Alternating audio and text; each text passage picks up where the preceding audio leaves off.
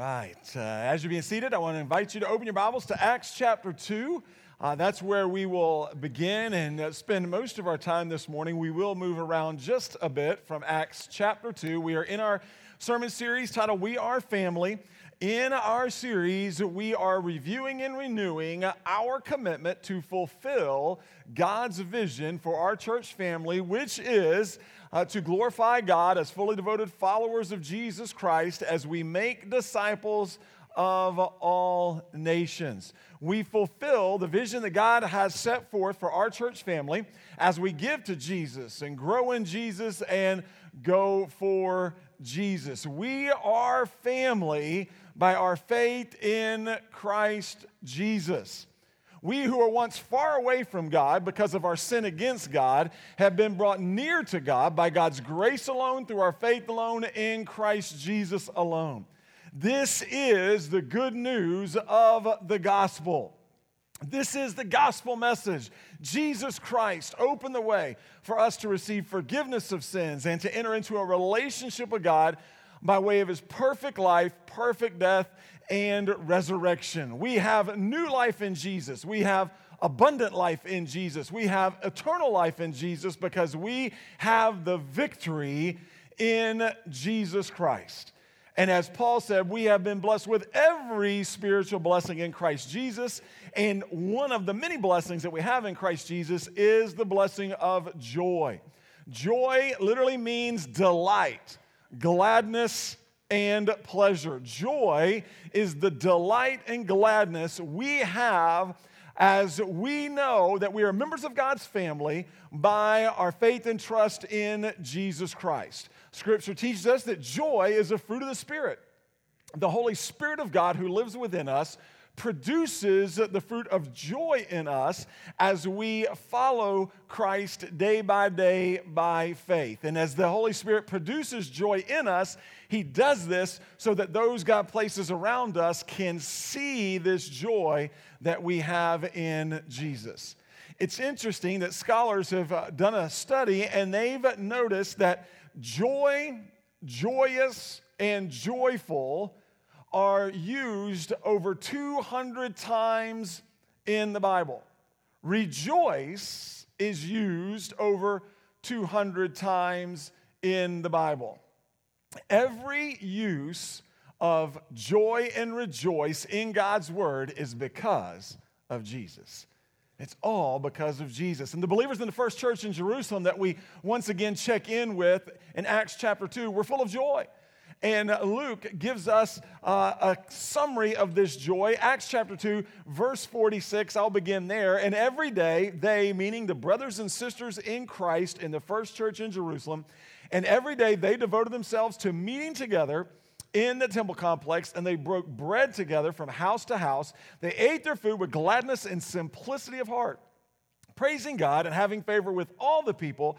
And every day the Lord added to them those who were being saved. Look back in verse 46. Luke said, They ate their food with gladness and simplicity of heart. Gladness, when you take that word apart, literally means extreme joy. It means exceeding joy. It means exultation. So they ate their food with extreme joy exceeding joy, which could be related to the fact they had some good cooks back then. Uh, but they were eating together and fellowshipping together with extreme joy, exceeding joy. Uh, these believers were overflowing in their joy in Jesus. And we should overflow with joy that we have in Jesus. We should overflow with extreme and exceeding joy in Jesus because we have the victory in Christ Jesus. And though our lives can oftentimes be chaotic, confusing, and challenging on the outside, we are always joyful on the inside because of Jesus. We're always joyful in Christ Jesus. Tell your neighbor, my joy is in Jesus. Go. Our joy is in Jesus. Now, this, this overflowing joy that we have in Jesus, uh, we're able to express it in different ways. First, we see we express our joy in Jesus as we give to Jesus. We focused on this teaching point two Sundays ago. Uh, we give our lives to God as we receive his gift of salvation by repenting of our sins and placing our faith in Christ Jesus. We give our time, talents, and treasures to God as we surrender ourselves to God and follow Jesus by faith day by day. We also express our joy in Jesus as we grow in Jesus. And we talked about this teaching point last week. We grow into fully devoted followers of Jesus Christ as we devote ourselves on a day by day basis to God a relationship with Him, and to the basic disciplines of spiritual growth. The basic disciplines of spiritual growth establish in us a foundation, a solid foundation that allows our faith to grow sound, to grow secure, to grow stable, to grow strong in the Lord. The basic disciplines of spiritual growth builds our faith. The basic disciplines of spiritual growth bless our lives.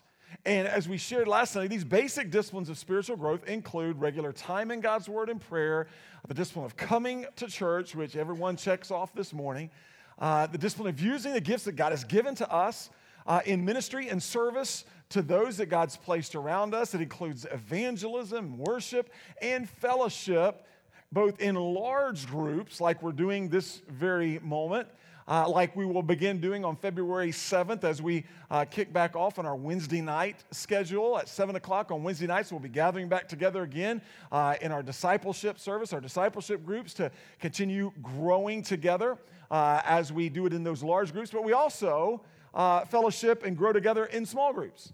Uh, which is also happening right now at this moment through our life teams. We have life teams currently meeting right now.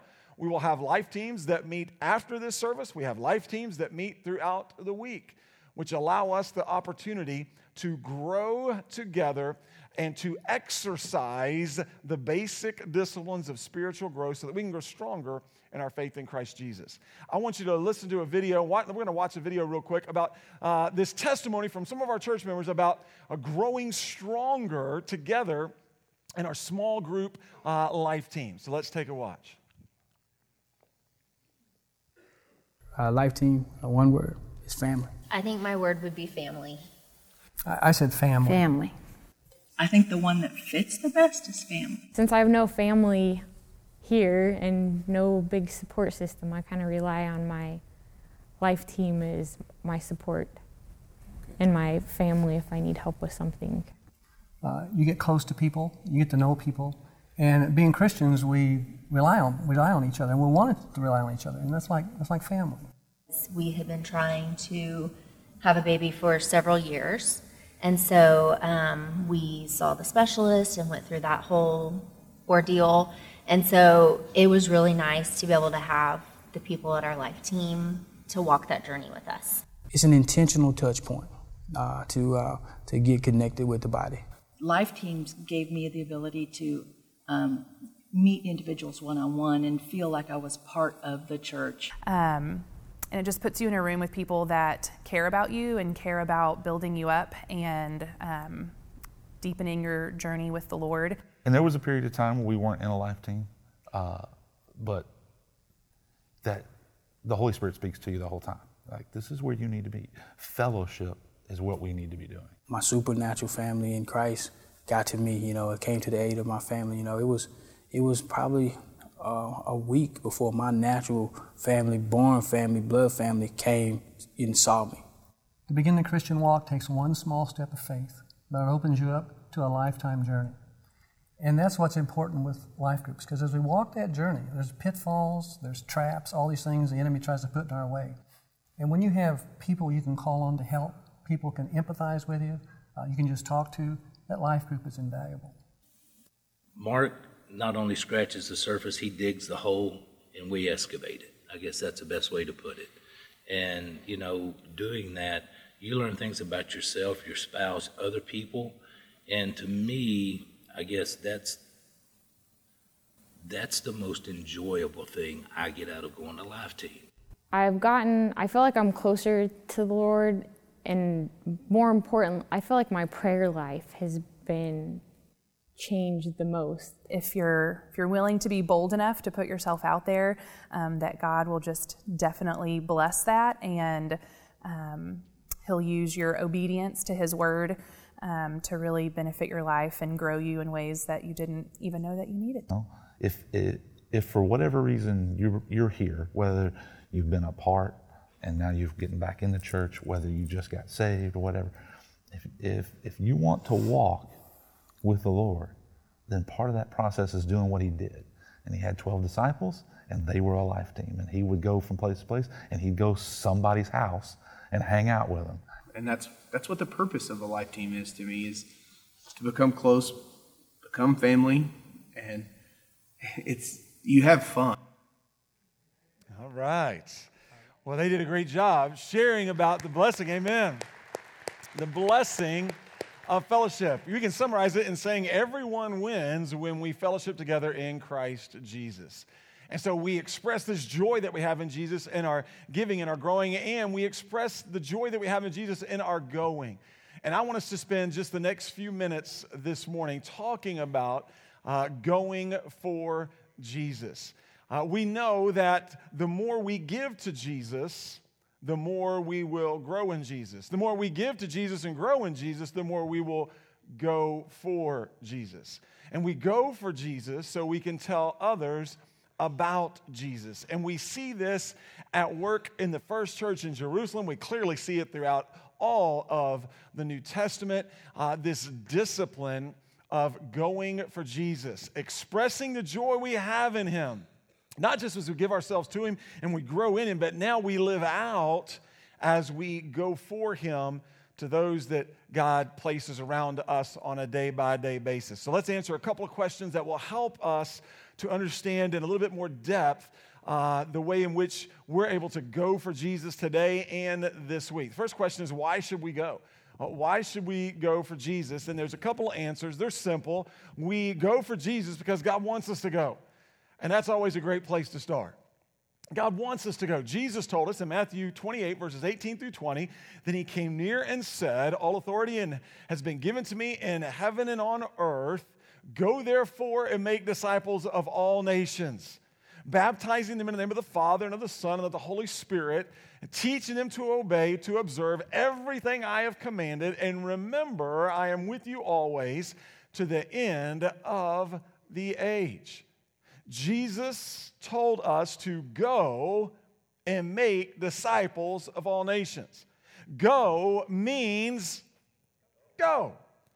This sounds simple because it is simple. Go means go. However, I want you to notice that there is a lot of rich truth in this very small two letter word go.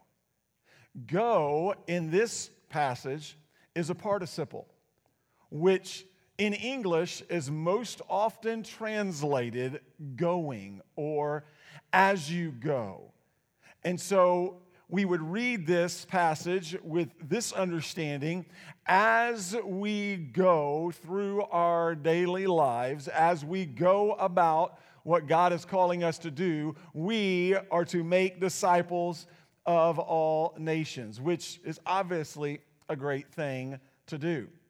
However, this word go means more than this in this particular verse.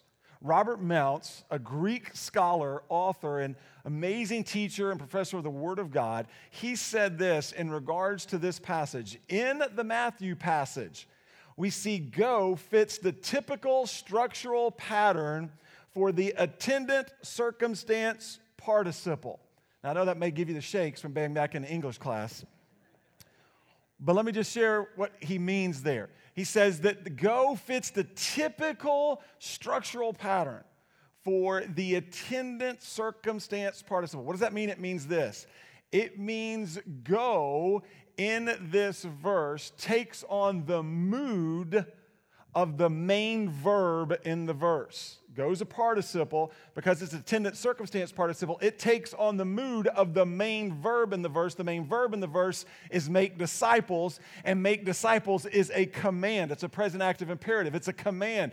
And so, go and make disciples of all nations is a command for us to go, depart, leave, move to those around us who don't know Jesus so that we can tell them the good news of Jesus. But don't make the mistake of missing out on this more specific point in this particular passage, and that is simply this go and make disciples of all nations is a command for us to go, depart, leave, and move to the nations. Move to the nations literally so that we can find those who don't know Jesus, so that we can tell them the good news about Jesus. So, go and make disciples is our command from God to missions missions to our neighbors and missions to the nations.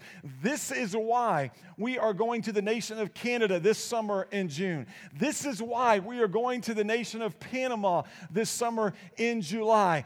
This is why we have members of our church family who are currently living in other nations telling people about Jesus. Jesus. This is why we have members of our church family who are currently at this very moment preparing to go, preparing to leave, literally preparing to move to the nations so they can tell the good news of Jesus Christ to those who need to hear about Jesus in the nations far away from us. As we go and make disciples of all nations, we do this in many different ways. We go and make disciples as we go ourselves. We go and make disciples as we give to help those who are going.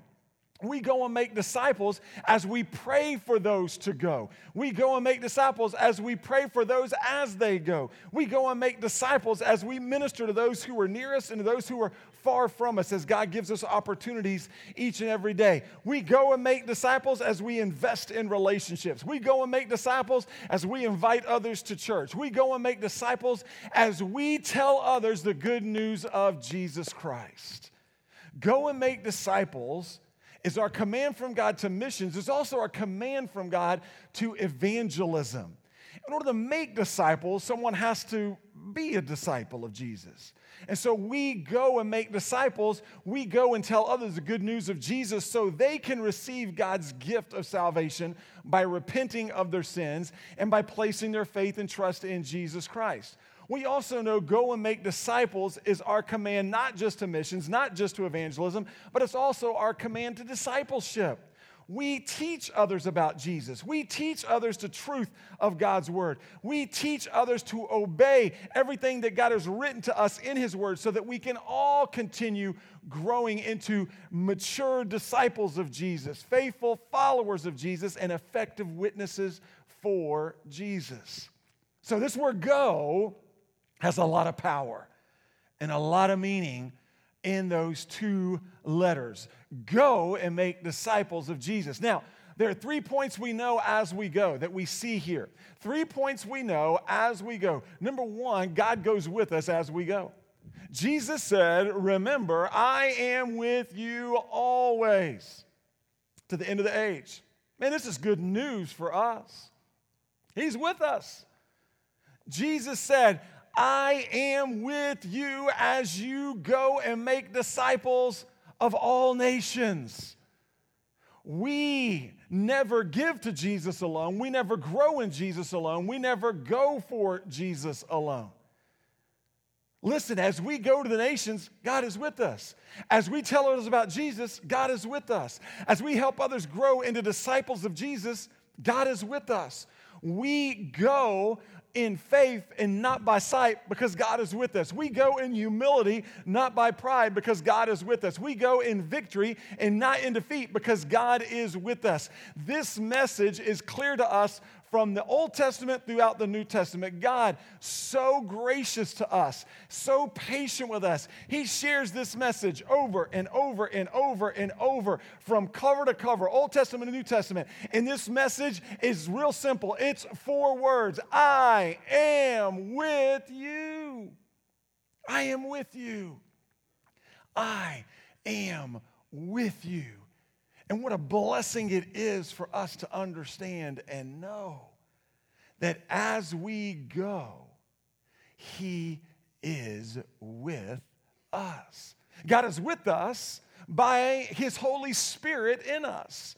As we've already shared over the past couple of weeks, when God saves us by His grace through our faith in Christ Jesus, God places His Holy Spirit in us. God the Father, God the Son, and God the Holy Spirit. The Holy Spirit is our helper. He is in us and He goes with us step by step, day by day, as we go and make disciples of all nations. So as we go, we know God is with us. Number two, as we go, God empowers us. God empowers us as we go. We don't go and make disciples of all nations in our power and strength. God empowers us to go and make disciples of all nations. Jesus told us in Acts 1 8, but you will receive power when the Holy Spirit has come upon you, and you will be my witnesses in Jerusalem, in all Judea and Samaria, and to the ends of the earth. God empowers us to go and make disciples of all nations by the presence and power of His Holy Spirit in us, which is good news for us. It lets us know, it reminds us it's not about us, it's not on us. Missions is about God, not us. Missions happens because of God, not us. Missions is simply getting others to God, not us, which that happens by their faith in God's Son, our Savior, Jesus Christ, which is why we must go and tell others about Jesus. And then we also know the third point that we know as we go is not only is God with us, not only will God empower us, but God blesses us as we go. It is a joy and privilege to go for Jesus.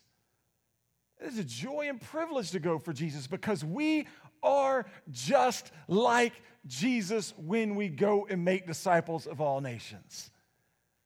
At that very moment when we go, we are just like Jesus. We're walking in his steps, we're obeying his word. Jesus came to us in obedience to God the Father's plan for his life. Jesus came to rescue us from our sins. Jesus came to provide us with forgiveness of sins. Jesus came to open the way for us to know God personally. Jesus himself told us, I have come to seek and save the lost. Jesus said, I came not to be served, but to serve and to give my life as a ransom for many. Jesus said, I have come that you may have life and have it in abundance. And so we know that we are blessed when we go for Jesus. As we go and make disciples, of all nations, we obey God. As we go and make disciples of all nations, we are blessed by God. As we go and make disciples of all nations, we are able to be a blessing to others for God. What a joy it is to understand and know that we have the privilege of going for Jesus as his witnesses, ambassadors, his representatives to tell the nations the good news of Jesus Christ. So we go because God wants us to go. Secondly, we go for Jesus because people need us to go. People desperately need us to go. Those who don't know Jesus are counting on you and me to obey the command of Jesus to go and make disciples of all nations. Realize this. This is an important point. Those who do not know Jesus are counting on you and me to obey the command of Jesus to go and make disciples of all nations. They don't realize they are counting on us because at the current time they are spiritually dead in their sins and transgressions. They are separated from God because of their sin against God without any hope or way of getting to God on their own. They are in the same desperate situation that we once were before we placed our faith and trust in Christ Jesus and they are counting on us to go and make disciples of all nations. They are counting on us to love them like Jesus. They are counting on us to tell them about Jesus. They're counting on us. Understand, and, and you can think back in your own personal life. Someone told you about Jesus.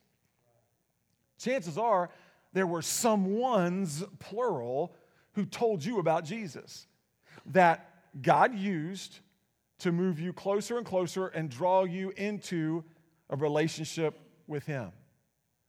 And now it's our turn.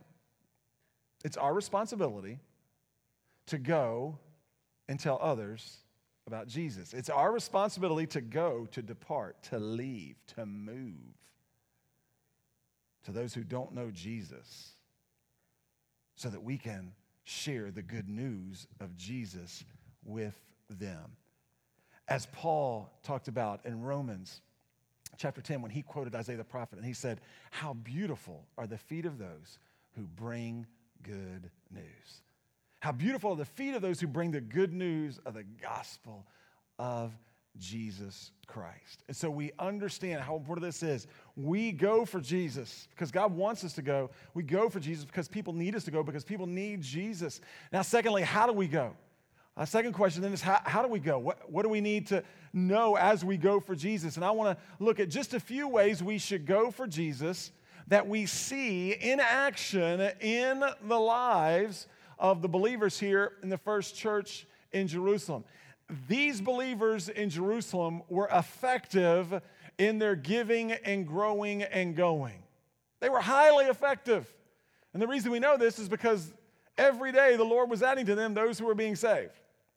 And so we know their effectiveness was off the charts. And so we can look at how they were going uh, and we can apply these principles in our lives this day in this week. Number one, we should go lovingly. The believers in Jerusalem loved God, loved one another, and loved those God placed around them. And they showed they were followers of Jesus by their love. Jesus himself said in John 13, A new command I give you love one another. That's not the new command. The new command comes right after it. As I have loved you, so you must also love one another. By this, all men will know you're my disciples if you love one another. You see, the believers in Jerusalem were showing their love for others by sharing Jesus with others. And one of the ways that we truly show that we love others, that we truly care about others, is by the way in which we share with others, by how we tell them about Jesus. And we know people were getting saved on a day by day basis. Why was this happening? Well, it's real simple. People were getting saved on a day by day basis. God was adding to the church daily because the disciples, the apostles, were preaching and teaching Jesus Christ as the only way to God. And the members of the church, as they were going about their ministry, their daily lives, the, the members of the church were speaking the truth about Jesus in love. We should go lovingly as we minister to those that God places around us. Secondly, we go boldly. We should go boldly. These believers I mean, they were bold. The disciples were bold in their preaching and teaching and witnessing. They were being threatened to stop telling others about Jesus.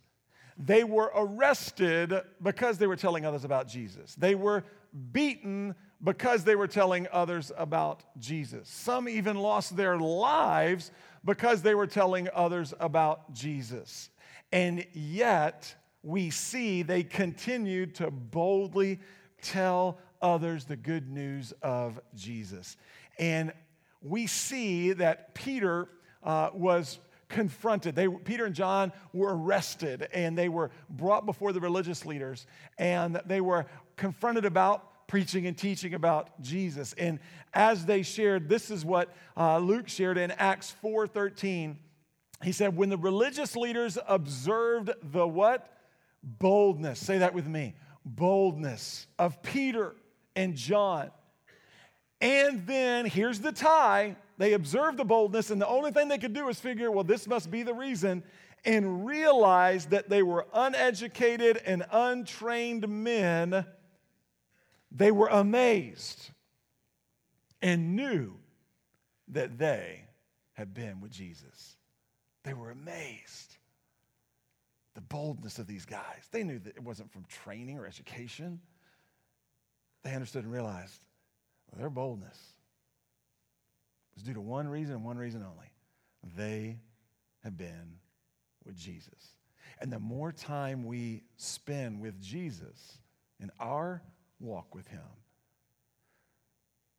the more time we will use to go for Jesus, the more bold we will become in going for Jesus. So we go lovingly, we go boldly, but then we also go clearly. The disciples were very clear in their preaching, teaching, and witnessing. They were very clear. Their preaching and teaching was focused very clearly on Jesus' life, Jesus' death, Jesus' resurrection, and Jesus as the only way into a relationship with God.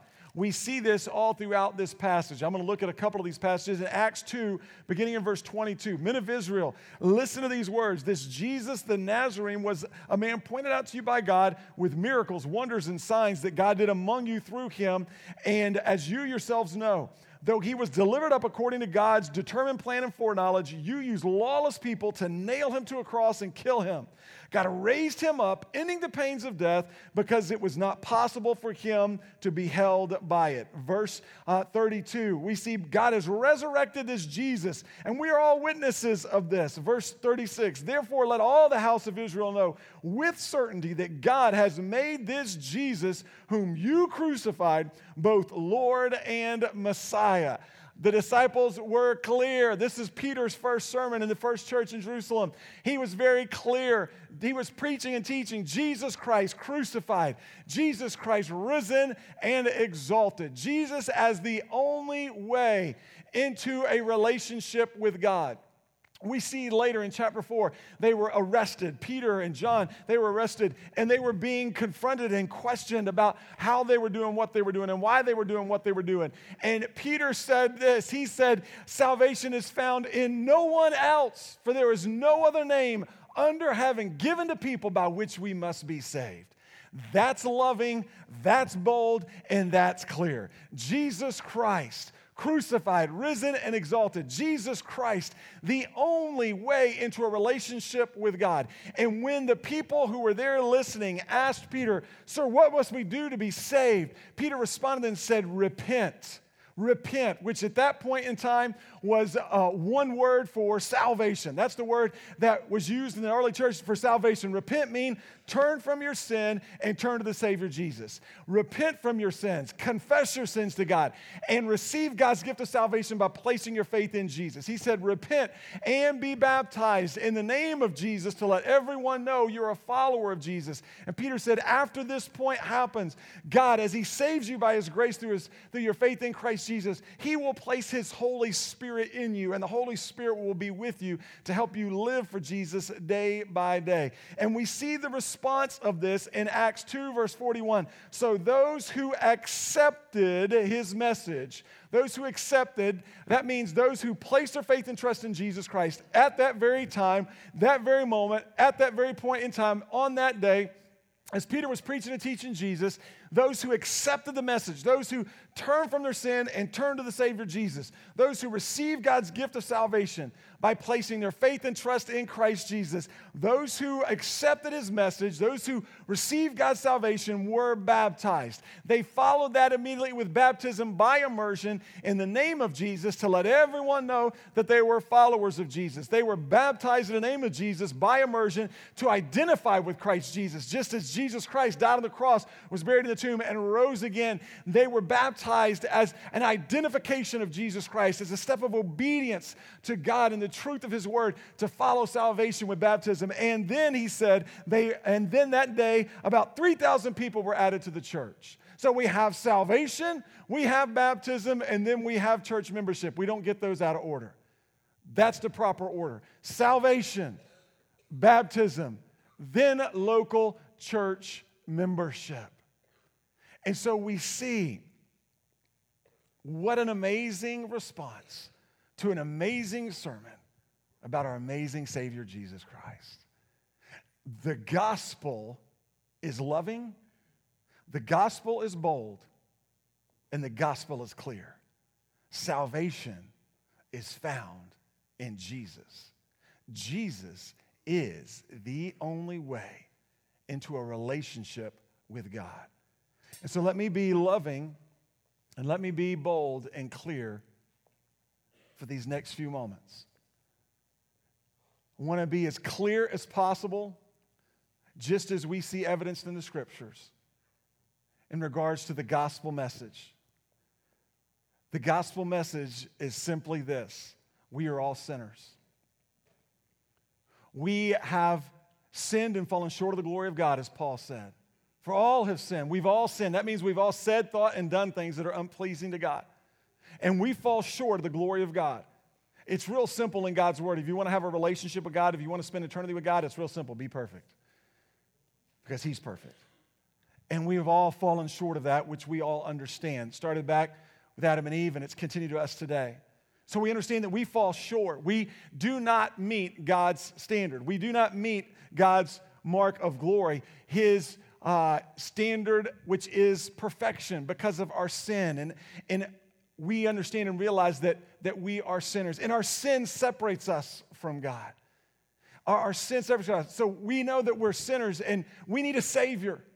We desperately need a Savior. See, the only way for us who are imperfect to be able to have a relationship with a perfect God is for a perfect sacrifice to be made for us. We desperately need a Savior. We need someone who can take away our sin and someone who can bring us to God. We need someone who can do for us what we can't do for ourselves. You see, our sin against God is what separates us from God, and we can't get to God on our own because our sin is in the way. And the only way for a holy and perfect God to relate with an unholy and imperfect people is somehow, some way, a holy and perfect sacrifice has to be made for us so that through that holy and perfect sacrifice, we might be able to receive the forgiveness of sins that we desperately need and enter into a relationship with God.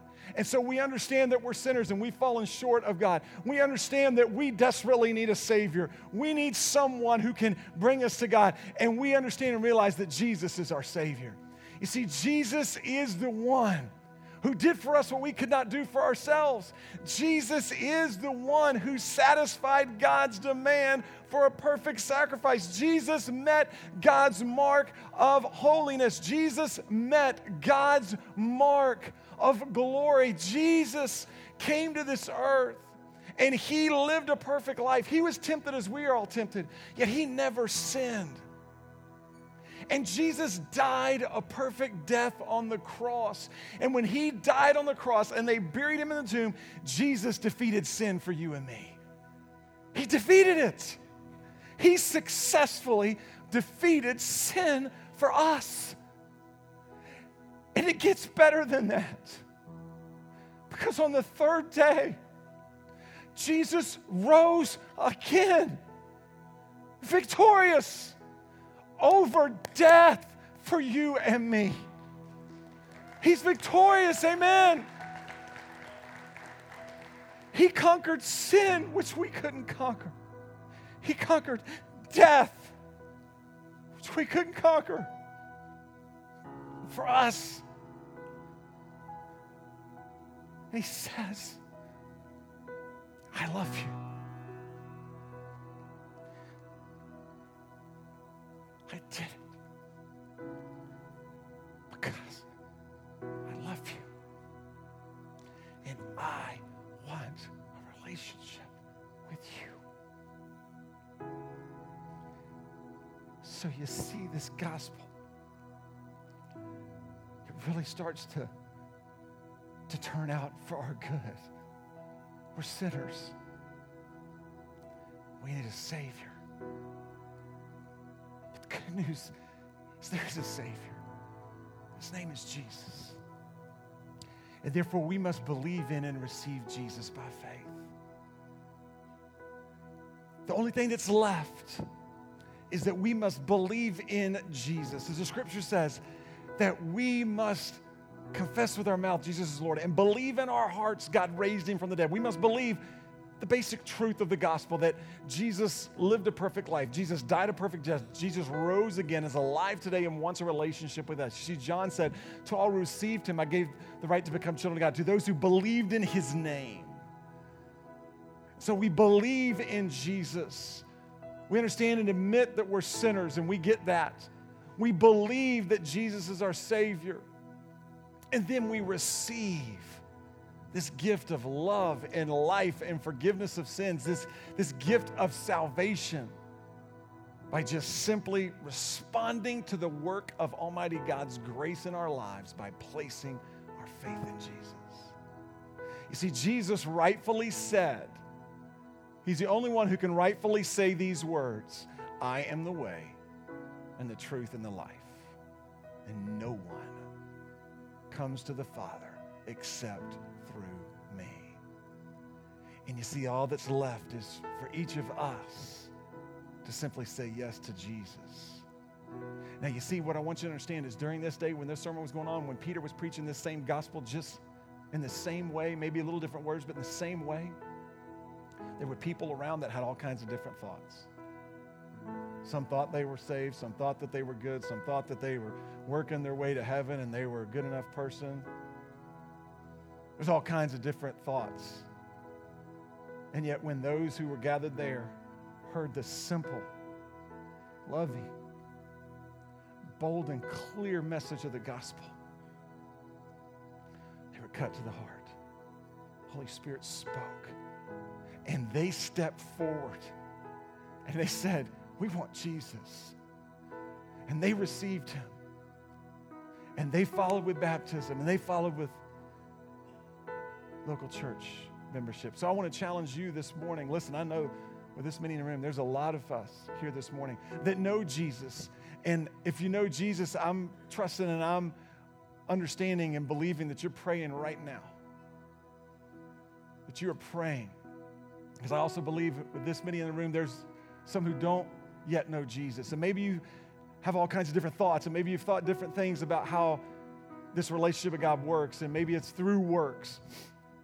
Maybe you just thought, you know what, I've always been a good person, or I've always known Jesus. And the truth of the matter is, I don't debate that you may be a good person, but according to God's word, that's not enough. Good doesn't equal perfect, good doesn't equal holiness and righteousness. So I want to encourage you even now to say yes to Jesus. Do not wait another moment. Get it settled, get it taken care of. Don't wait. None of us are guaranteed this afternoon, this evening, this week. We have an opportunity right now, as those years and years ago did, to say yes to Jesus. And so I want us to do that this morning. It's going to take love and it's going to take boldness and it's going to take some clarity from you to say yes to Jesus this morning. Let me ask you to bow in prayer. Our worship team's going to come and this altar is open